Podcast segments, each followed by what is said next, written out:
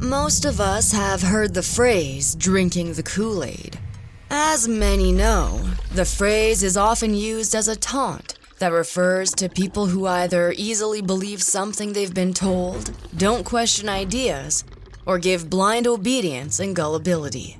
Though this phrase has been worked into our cultural vocabulary, most people don't know the gruesome background behind it, or its true meaning. What is up, Ewu crew? Today, we are taking an in depth look at the horrific events of Jonestown that inspired the colloquial phrase we know so well. We will be investigating how a charismatic leader with a delusional vision for a better world convinced those who followed him to do the unthinkable. Today's discussion is haunting and includes parts that some may find disturbing. If you enjoy true crime, mysteries, and true stories, be sure to hit the like button and subscribe. Now, let's get into it. The 1960s and 70s are remembered as a time when cults and communes flourished. There were many reasons for this cultural phenomenon the rapid development of technology, the Vietnam War, birth control, and more common drug use. At the time, people worried about the breakdown of society, and these rapid changes left a gaping hole in the lives of many, with people yearning for something more substantial and someone to make sense of the world for them. For some, answers could be found in spirituality and the rising movements of religious freedom that were a pushback against organized religion. It was within this context that James Warren Jim Jones was born in 1931 in Crete, a small town in rural Indiana. The Great Depression was in full swing, and this hard economic period was the driving factor behind Jim Jones's rough upbringing and the financial difficulties that led him to living in a shack without plumbing. After his parents' marriage broke down and they separated, Jones moved to Richmond, Indiana with his mother and lived in a slightly less impoverished state. He grew up with an enthusiasm for learning about different religions and an odd fascination with death. In fact, he was described by those who knew him as a really weird kid who would preach to other children. He reportedly befriended a Pentecostal minister when he was 10 and would attend many different churches to learn as much as he could about religion. Even as a young boy, he was opposed to the practices of dancing and drinking, which he saw as sinful behavior. He was known to read the works of Stalin, Gandhi, Marx, and Mao. There are many strange stories of Jones, some that hint at personality quirks that may have led to his later infamous reputation. One such story from the 1940s tells of a young Jones being patted on the head by a German prisoner of war who was being forced to stay in Lynn, Indiana, where Jones was living at the time. He reportedly responded with a Hitler salute and by shouting, Heil Hitler. Another story says that Jones was known to have stabbed a cat to death and would hold small funerals for animals in his backyard. If these tales are true, then Jones certainly displayed a penchant for the morbid and dark aspects of life, even from a young age. Despite these disturbing accounts, Jones excelled in school and graduated with honors from Richmond High School in 1948. Following school, he became an orderly at a hospital before going to Indiana University Bloomington, where he eventually earned a degree in secondary education, though it took him 10 years to complete. While working at the hospital, he met an older nursing student named Marceline Baldwin, and the two were married in June 1949 and moved to Indianapolis. At around 20 years old, Jones attended Communist Party gatherings and openly opposed the US government for the rampant persecution of communists in the country. He became an outspoken Marxist and reportedly said that he wanted to demonstrate his dedication to communism by infiltrating the church. Following his religious passions, Jones became a self ordained Christian minister in 1951 to 1952. In only a year, he began creating quite the reputation as a charismatic evangelist. In a rather revolutionary stance for the time, Jones wanted to hold racially integrated services, but he was not allowed to do so by his church. In response to the continued segregation of churches and services, and influenced by his communist beliefs, Jones started his own church in 1955, first called the Wings of Deliverance Church, but later known as the People's Temple. The People's Temple was one of the very first Midwestern churches that allowed people of different races to attend, and was initially an interracial mission. The church struggled in the beginning due to the lack of financial aid that many other churches relied on to function. Jones tried a few outlandish schemes to drum up money, including reportedly going door to door selling live monkeys. Jones later tried faith healing, which he had seen become extremely popular in recent years and attracted many supporters to other churches. Faith healing relies on the power of prayer and laying on of hands to encourage divine intervention to create physical and spiritual healing. Jones began to claim that he had the miraculous ability to heal the ill and infirm. In a sermon, Jones recalls his ability to heal. Now, before you get mad, good Catholic friends, you saw the woman spit up her cancer and you got one, you know it. You want to get healed from it, don't you? Well, you better set and get the truth because it's the truth that sets you free. You saw the one that came out of the cast yesterday. You saw the blind eyes that were open. You saw the back broken that was healed. You saw the one that was crippled up with arthritis in an accident that came running down. You saw those. You saw the blinded eyes open. If you want to get that, honey, you better sit on your fanny and listen to what I got to say.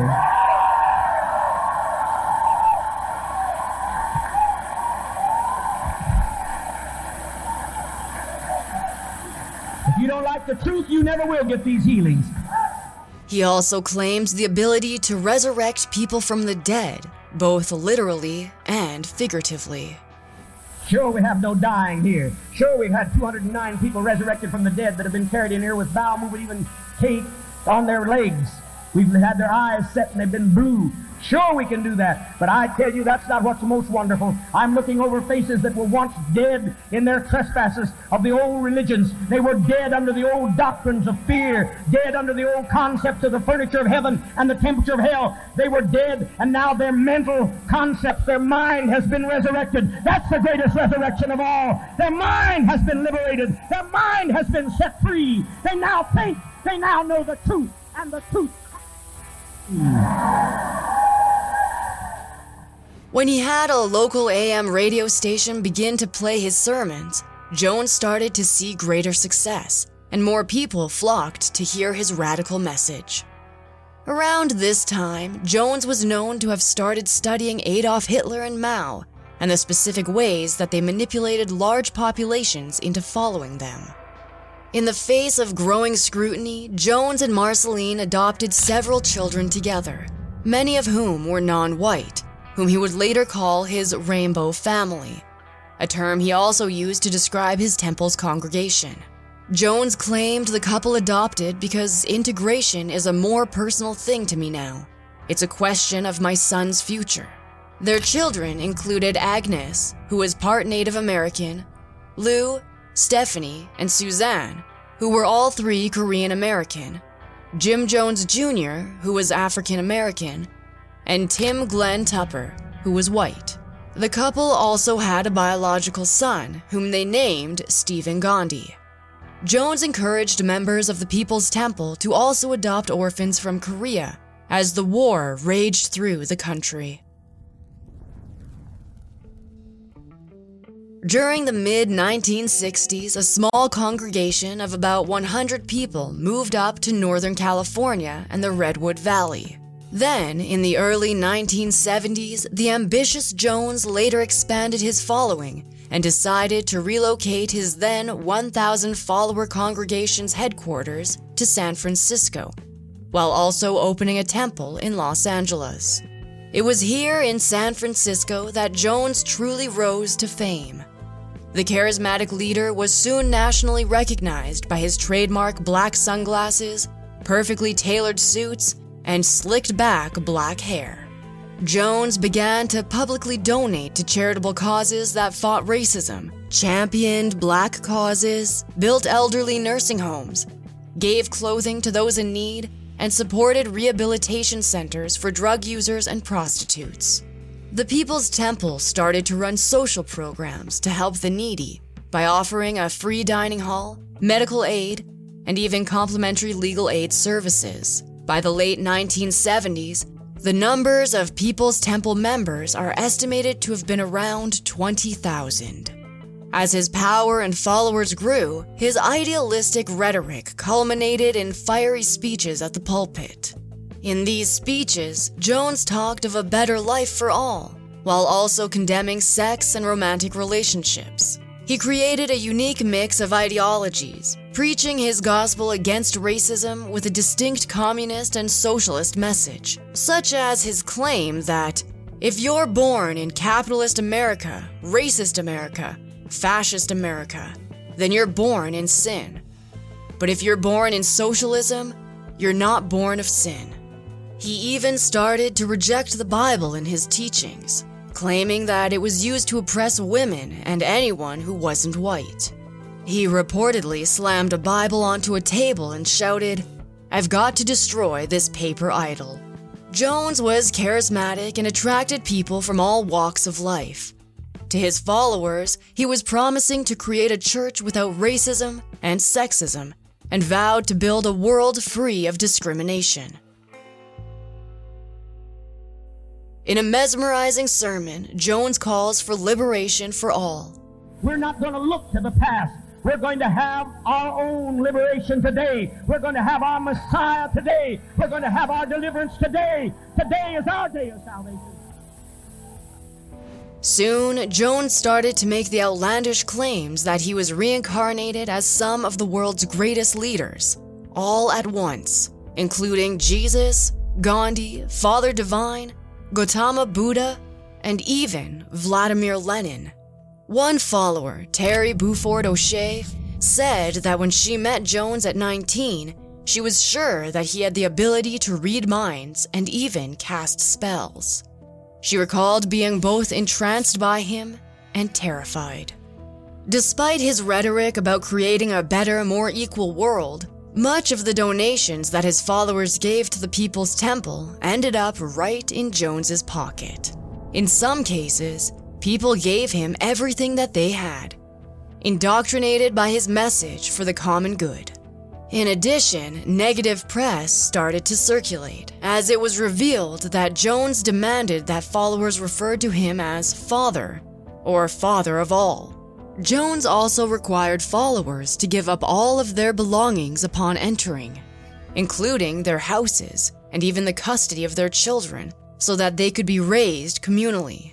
Soon, Jones was also accused of faking his ability to heal cancer, beating his followers as a form of corporal punishment, and having multiple affairs with members of the temple.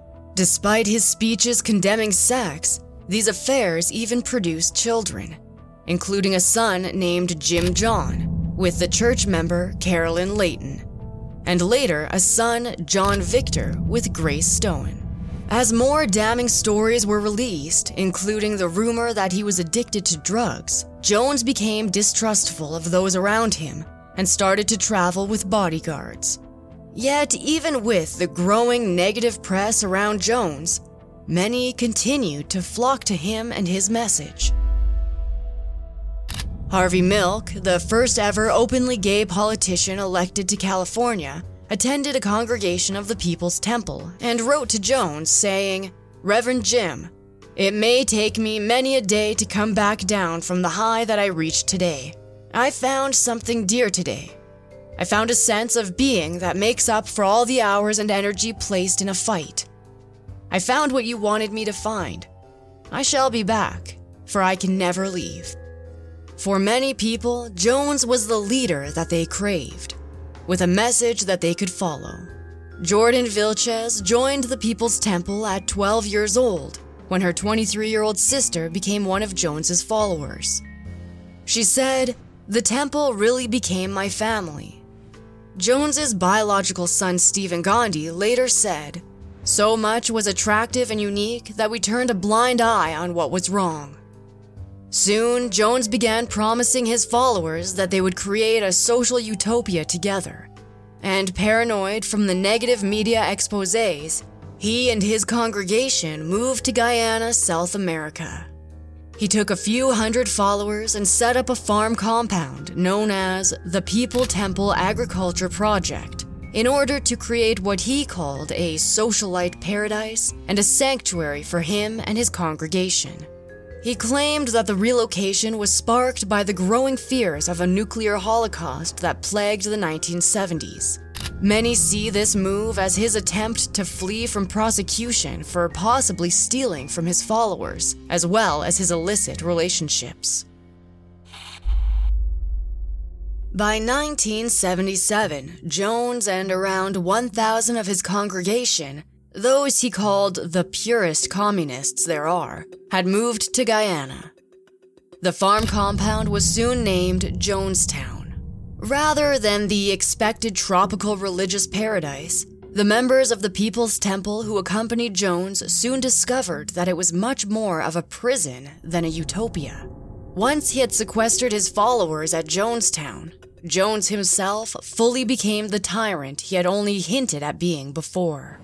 Upon arrival at Jonestown, all members of the People's Temple had their passports and any medication confiscated by Jones. They lived in cramped cabins in the 3,800 acre compound and were all required to work in the burning jungle sun, where they were besieged by mosquitoes and tropical disease.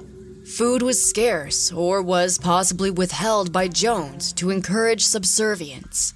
Most meals consisted of some form of rice, and so they ate rice for breakfast, rice soup at lunch, and rice and beans for dinner, with the occasional vegetables. The elderly or sick were allowed to eat eggs, while Jones claimed he had low blood sugar and would eat separately from the congregation, as he would eat meat when no one else was allowed. If anyone questioned Jones's authority, they would be inflicted with harsh punishments.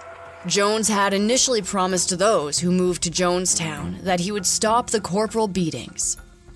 But within an hour, he broke that promise. He refused to allow anyone to leave the property of Jonestown, and Jones reportedly began drugging people who were on duty at outposts to keep them from running away. Furthermore, he was said to secretly drug the people who wanted to dissent to keep them compliant. Soon, guards armed with guns began patrolling the perimeter, reportedly to keep people out, but also to force people to stay within.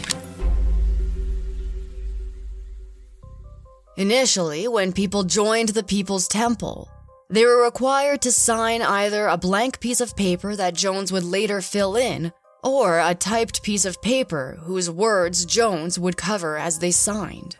He was petrified of people leaving him and did everything he could to prevent it. If someone attempted to leave Jonestown, Jones would fill in the signed page in order to blackmail them into staying. Often, he would fill in the pages to keep the custody of people's children. That way, they couldn't leave without abandoning their own kids. Under those circumstances, many stayed. Jones began conducting his sermons over the loudspeakers, which often continued for six hours a day, and he started holding meetings at night. His followers began worrying about his worsening mental state and drug use. It wasn't long after arrival that Jones actually had a throne erected in the main pavilion. Soon, all members' phone calls and letters were monitored and censored to control what information was released and Jones began expecting people to report on each other if they caught someone breaking any of his rules. As part of his paranoia, Jones reportedly became obsessed with how he would be remembered in history and would grow furious at the way he and his beliefs were being ridiculed by the media. He believed he was being cheated out of his rightful place in history. As Jones's obsession grew, he would reportedly conduct loyalty tests that involved practicing mass suicide.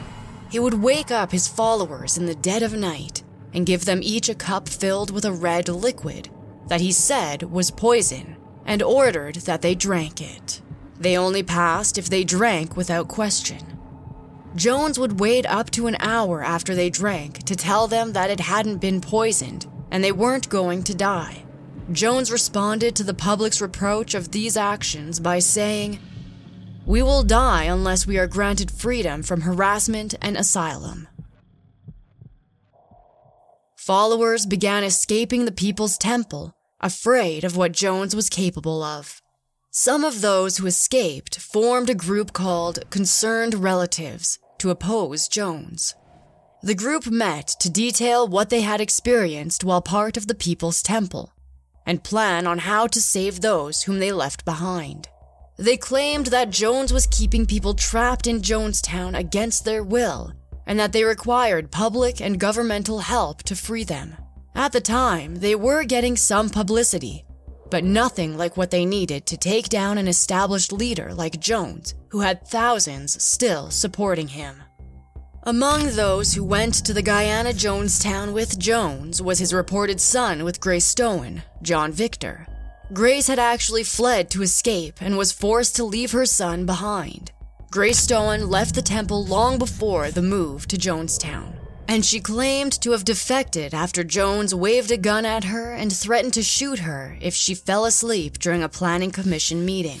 Then she reportedly witnessed a 40 year old woman being mistreated after disagreeing with Jones's methods. Once free, Grace began appealing to the US and Guyana government to help her regain custody of her son, and even disputed that Jones was the father, as Victor's birth certificate listed her husband, Tim Stoen, as the father.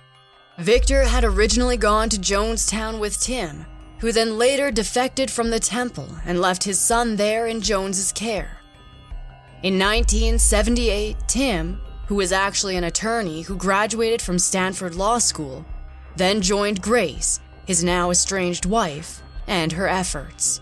Tim met with Congress members in Washington to gain support and explain in detail the exact objections he had against Jones. Simultaneously, Deborah Layton Blakely began publicly condemning Jones and the People's Temple. She even went so far as to write an 11 page detailed affidavit to the US government titled, The Threat and Possibility of Mass Suicide by Members of the People's Temple. Blakely had been a member since she was 18 and had originally joined to bring structure and self discipline to her own life.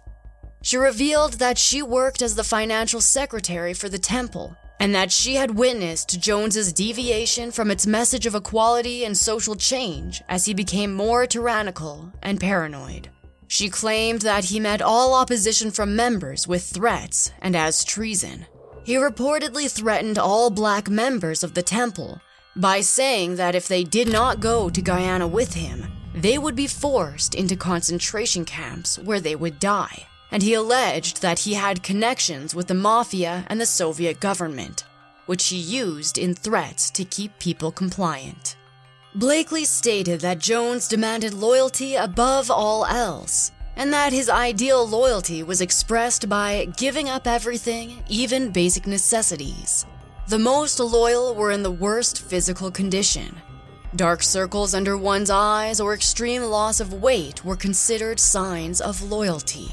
Blakely had still been a member when Jones learned that Grace and Tim Stoen were seeking the U.S. government's aid to retrieve their son from Jonestown. Jones responded with angry tirades and threatened that as long as John Victor was in Guyana, they would never get their son back. The Stoens incited hysteria in Jonestown, with Jones trying to pay people up to $10,000 to silence Tim Stoen. Jones later threatened mass suicide of all temple members if the Stoen custody case was not stopped. When the court case was delayed, they called off the threat. Eventually, in November 1977, a San Francisco court officially granted Grace Stoen custody of her son, John Victor. However, the court order meant that Jones was now unable to return to the U.S. without being brought to court for not returning the child. But the court order also meant that Jones couldn't allow John Victor ever to leave Jonestown because he would be legally taken from him. When Tim flew to Guyana to retrieve John Victor, he was prevented from even entering Jonestown. The Guyanese judge who was supporting his claim removed himself from helping in the case because his life had been threatened. Tim eventually had to return to the US without his son when his visa expired. He reportedly feared that if he persisted, he would end up a corpse. In the affidavit to the US government, Blakely went on to describe how, in response to the growing criticism and possible threats from the outside, Jones began something called White Nights. White Nights would occur about once a week and begin with Jones declaring a state of emergency in Jonestown. The entire congregation would be woken by deafening sirens, and about half of them would have to arm themselves mostly with rifles, and ensure that everyone in Jonestown was awake and ready in case of a real emergency. Jones treated each white night like a real crisis and required everyone to do the same. There would then be a huge meeting where Jones would often claim that the jungle was filled with deadly mercenaries ready to attack and invade Jonestown. Jones was convinced that there was some sort of threat outside of Jonestown. He claimed that because he was a prophet, he knew that they would be attacked at some point. Blakely recalled details from a few of the White Nights, one where Jones conducted the poison loyalty test. This time, with the added threat that if they did not all commit mass suicide, they would be tortured by mercenaries with guns and machetes. Another time, Jones staged a sniper attack, claiming that he'd been targeted at the latest White Night, Blakely said that her former sister in law, Carolyn Layton, gave sleeping pills to John Victor Stoen, Grace and Tim's son, and her own son, Kimo Prokes, because Jones had told her everyone was going to die that night. Layton had given them sleeping pills because she didn't want to have to shoot them if they were awake. After this incident, Blakely soon left Jonestown by requesting a reassignment to the nearby Georgetown and secretly requesting her sister send her money for a plane ticket. She also had to seek out the United States Embassy in Guyana to help her escape. In 1978, as most politicians were cutting any ties that may have still held with Jones, Harvey Milk actually wrote to President Jimmy Carter in order to defend Jones against the condemning accusations, claiming that Jones was a man of the highest character, and the claims against him were apparent bald faced lies. In the face of so much scrutiny, Jones eventually hired the attorneys Mark Lane and Donald Freed to help defend him from the growing accusations against him Jonestown, and the People's Temple. Both men were known as JFK assassination conspiracy theorists and attempted to make the case that the accusations against Jones were all part of a conspiracy from the US intelligence agency that didn't want to see him as powerful as he once had been. Jones also began negotiating with the Soviet Union in hopes of moving himself and the temple members to Russia. Jones apparently believed that Soviet Russia was the perfect country, a sentiment that the 20 million Soviet citizens who were either put to death or died because of the oppressive regime likely wouldn't have shared. Jonestown actually hosted a few delegations from the Soviet Union, and Jones had temple members begin learning Russian. As Jonestown remained in Guyana, many suspect that Jones was never serious about the move and instead used it as a threat to the US government, who was locked in the Cold War with the Soviet Union at the time. It was around this period that Leo J. Ryan, a California congressman, became interested in the case and decided to examine Jones and Jonestown himself. He had heard that people were trapped in Jonestown against their will, and he brought reporters and photographers with him to investigate. He called it a fact finding mission and set out to differentiate which of the rumors about Jones were actually true and to dismiss those that were lies.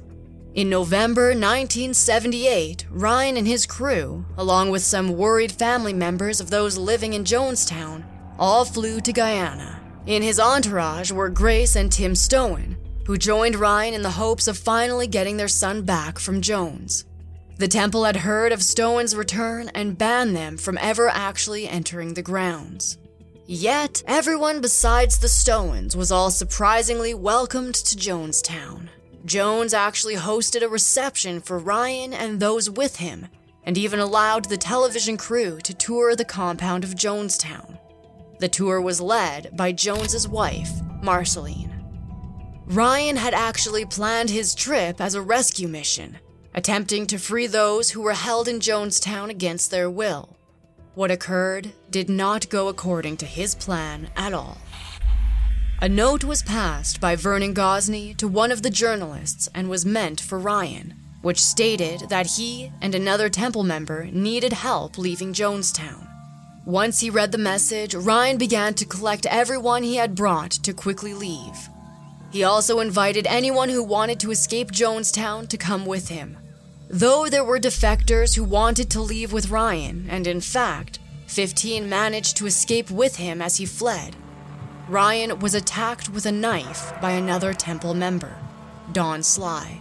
Ryan managed to fight off the attack and escape from Jonestown. At the time, Jones actually allowed all of his visitors to leave, along with the 15 temple members.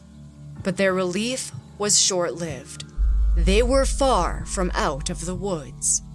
The escalation in extremism hit a breaking point when Ryan returned to the airport with Jonestown defectors in tow. The Port Kaituma airstrip had two planes waiting for Ryan and his crew to make a swift exit from the country but just as they were about to board, they were attacked. Jones had sent his armed guards called the Red Brigade to intercept and stop Ryan and the reporters from leaving. The Red Brigade included Joe Wilson, Thomas Kice Sr., and Ronnie Dennis, who all arrived at the airstrip on a red tractor trailer. The men opened fire on Ryan, the reporters, and cameramen, and the defectors.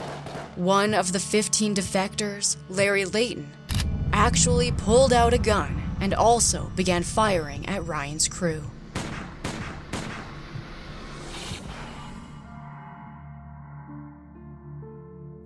Ryan was shot and killed, along with four others, including one of the temple's defectors, Patricia Parks.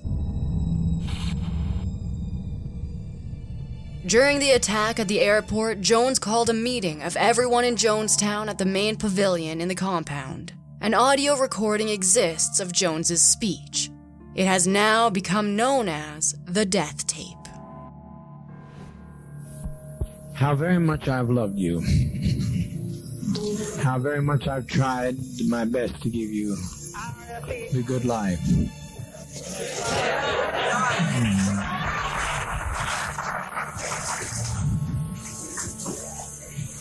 But in spite of all of that I've tried, a handful of our people with their lives have made our lives impossible.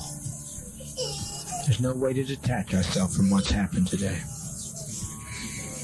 Not only we're in a compound situation, not only are there those who have left and committed the betrayal of the century, some have stolen children from others and they're in pursuit right now to kill them because they stole their children. And we, we are sitting here waiting on a powder keg. I don't think this is what we want to do with our babies. I don't think that's what we had in mind to do with our babies. It was said by the greatest of prophets from time immemorial, no man lay takes my life from me, I lay my life down. So to, to sit here and wait for the catastrophe that's going to happen on that airplane, it's going to be a catastrophe. Almost happened here. Almost happened. The congressman was nearly killed here.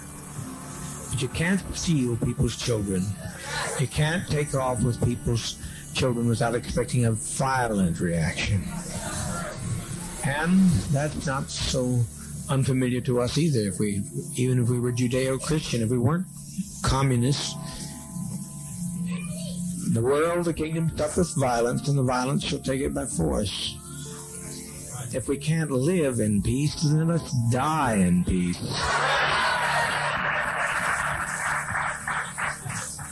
We've been so betrayed. We have been so terribly betrayed. In the background of Jones's speech, people can be heard clapping and cheering. Children can be heard muttering and crying. Jones says that he had never lied to his followers and that a plane would fly over the top of Jonestown filled with mercenaries who would parachute down to kill them all. He said they need to be kind to their children and kind to their seniors, and all take a potion like they used to take in ancient Greece and step over quietly. So, my opinion is that we be kind to children and be kind to seniors and take the portion like they used to take in ancient Greece and step over quietly because we are not committing suicide. It's a revolutionary act. We can't go back. They won't leave us alone. They're now going back to tell more lies, which means more congressmen. And there's no way, no way we can survive. Hmm. He called it a revolutionary suicide and mass suicide for socialism. The next pieces of audio may be disturbing to listen to. Well, some everybody dies. Someplace that hope runs out because everybody dies. I haven't seen anybody yet that didn't die. And I like to choose my own kind of death for a change. I'm tired of being tormented to hell. That's what I'm tired of. Tired of it. Twelve people's lives in my hands, and I certainly don't want your life in my hand. But I'm going to tell you, Christine, without me, life has no meaning.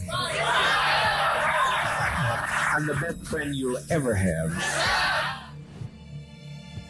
During his speech, Jones began debating with a female temple member, who some believe may have been Jones's wife, Marceline, about his determination to commit suicide and the fact that there were many children among them.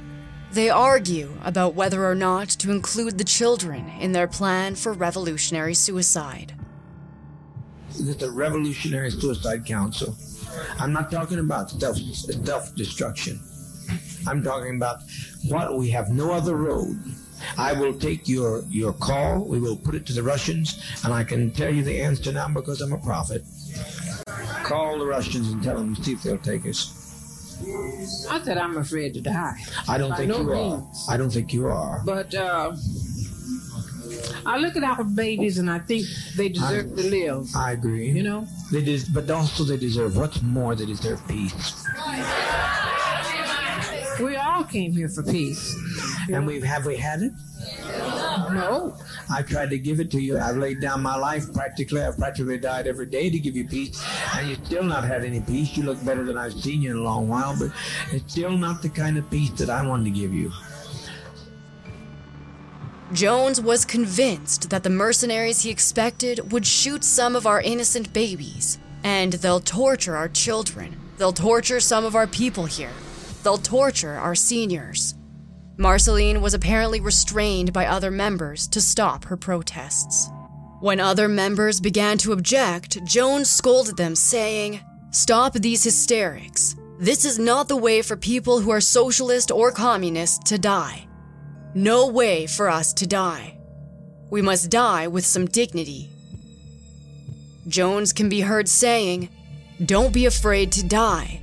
That death is just stepping over into another plane, and that it's a friend. These were Jones's final words. Take our life from us. We laid it down. We got tired. We didn't commit suicide. We committed an act of revolutionary suicide protesting the conditions of an inhumane world.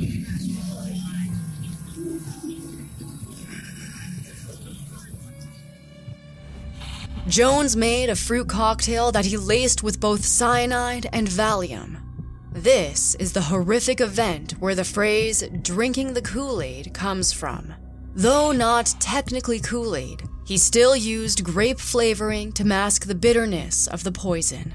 Although unspeakably gruesome to think about, it is important to note just how brutal this method of suicide truly is. True crime podcast host and Jonestown expert Marcus Parks explained the experience of death by cyanide poisoning. It's horrifying. It is not in any way a painless death. The death took anywhere between 5 and 10 minutes. First, your entire body starts to convulse. Then, your mouth fills with a mixture of saliva, blood, and vomit. Then you pass out, and then you die. Your body is deprived of oxygen completely. It's a horrific death. Parks theorizes that Jones chose this method because of its ability to prove lethal on such a huge scale in a relatively short amount of time. However, he says that, quote, one little known fact is that it's estimated that the entire process, from beginning to end, took four hours. He says the beverage probably tasted like bitter almonds because of the chemical's distinct flavor. Tragically, one of Jones's mistresses can be heard coming over the microphone during the group's audio taped suicide, trying to reassure the chaotic masses that the disturbing cries of their children were no cause for concern. The woman told the crowd, It's not painful, they're just crying because it tastes bitter. It is reported that nurses and other adults fed the children the poisonous solution through drops out of a syringe. And once the older members were the only ones left alive, they were surrounded by armed guards and made to line up and drink their own portion of the mixture one by one. 909 people died in the mass murder suicide, and 304 were horrifically children. Jim Jones was found dead at the age of 47 with his head on a pillow and a bullet wound in his forehead. In a later autopsy, it was confirmed that Jones had committed suicide with a gun and had lethal amounts of barbiturates in his system. The news shocked the world. The Jonestown Massacre was the largest loss of American life in a single event until September 11, 2001. Among the dead was six year old John Victor Stoen. Some people managed to survive the mass murder suicide by escaping to the jungle. Those who fled, including Odell Rhodes and Stanley Clayton, recalled that the children were given the drink by their own parents, who then drank after. In total, only 33 people survived the massacre. Later, some of the members were found with bent needles in or near their arms, which implied that not everyone was compliant to Jones's mass suicide demand. Instead, those who opposed were likely murdered by other members who forced the poison into their veins. The ground was covered with bodies, and many had sadly even died with their arms embracing one another. The few who weren't affected were many of Jones's own sons who were away at the time. Stephen Gandhi, Jim Jr., and Tim Jones were playing basketball in Georgetown against the Guyanese national team at the time of the mass suicide. Stephen later recalled that the boys had disobeyed Jones's order to return to the Jonestown compound because they were too cowardly to join in the mass suicide order. Jordan Vilchez, mentioned earlier as the 12 year old who joined the People's Temple, was in Georgetown at the time of the tragedy. She later recalled that the mass suicide occurred because everyone participated in it, and because of that, it went as far as it did. To this day, more than 400 bodies from the Jonestown massacre are unclaimed. These poor souls now reside at the Evergreen Cemetery in Oakland, California. In 2008, a memorial was dedicated there for the victims, 32 years after the tragedy. Those who survived the horror of Jonestown tried to build new lives, but many remain haunted. Years later, in an interview, Jones's firstborn son, Stephen Gandhi, said, People ask, how can you ever be proud of your father? I just have to love him and forgive him. The American Psychological Association explains that the Jonestown cult provides a sad but vulnerable example of social psychological evaluation and learning. To this day, researchers continue to study the complex mental processes that played into facilitating this unconceivable tragedy. Interestingly, many scholars draw connections between Jones's methods and those of totalitarian government control tactics. For example, Jones carried out constant surveillance over his followers and watched for any disobedience like a hawk, taking away any independence or chance for individual expression from his disciples. Secondly, Jones maintained a coerced system of self incrimination wherein followers would be made to write down their mistakes or fears so that Jones could later blackmail them with this sensitive information, or otherwise use it against them. Finally, Jones created a bizarre world of contradictions within his congregation, requiring members to thank him profusely for providing them with food and work, while in contrast, the reality of the situation was that the majority of followers were malnourished and worked to the bone. After prolonged exposure to these brainwashing techniques, it is a little easier to understand why Jonestown members essentially felt that they existed in their own version of reality. Though we've worked drinking the Kool Aid into our modern vocabulary, it is important to know the chilling and horrible events that sparked the phrase. The Jonestown Massacre was the largest mass suicide in history. It is hard to put into words the caliber of loss at this scale. This tragedy will likely haunt those affected for their entire lives and still manages to fascinate and horrify the rest of us to this day. Today, people are still trying to understand how something so horrific could have ever happened.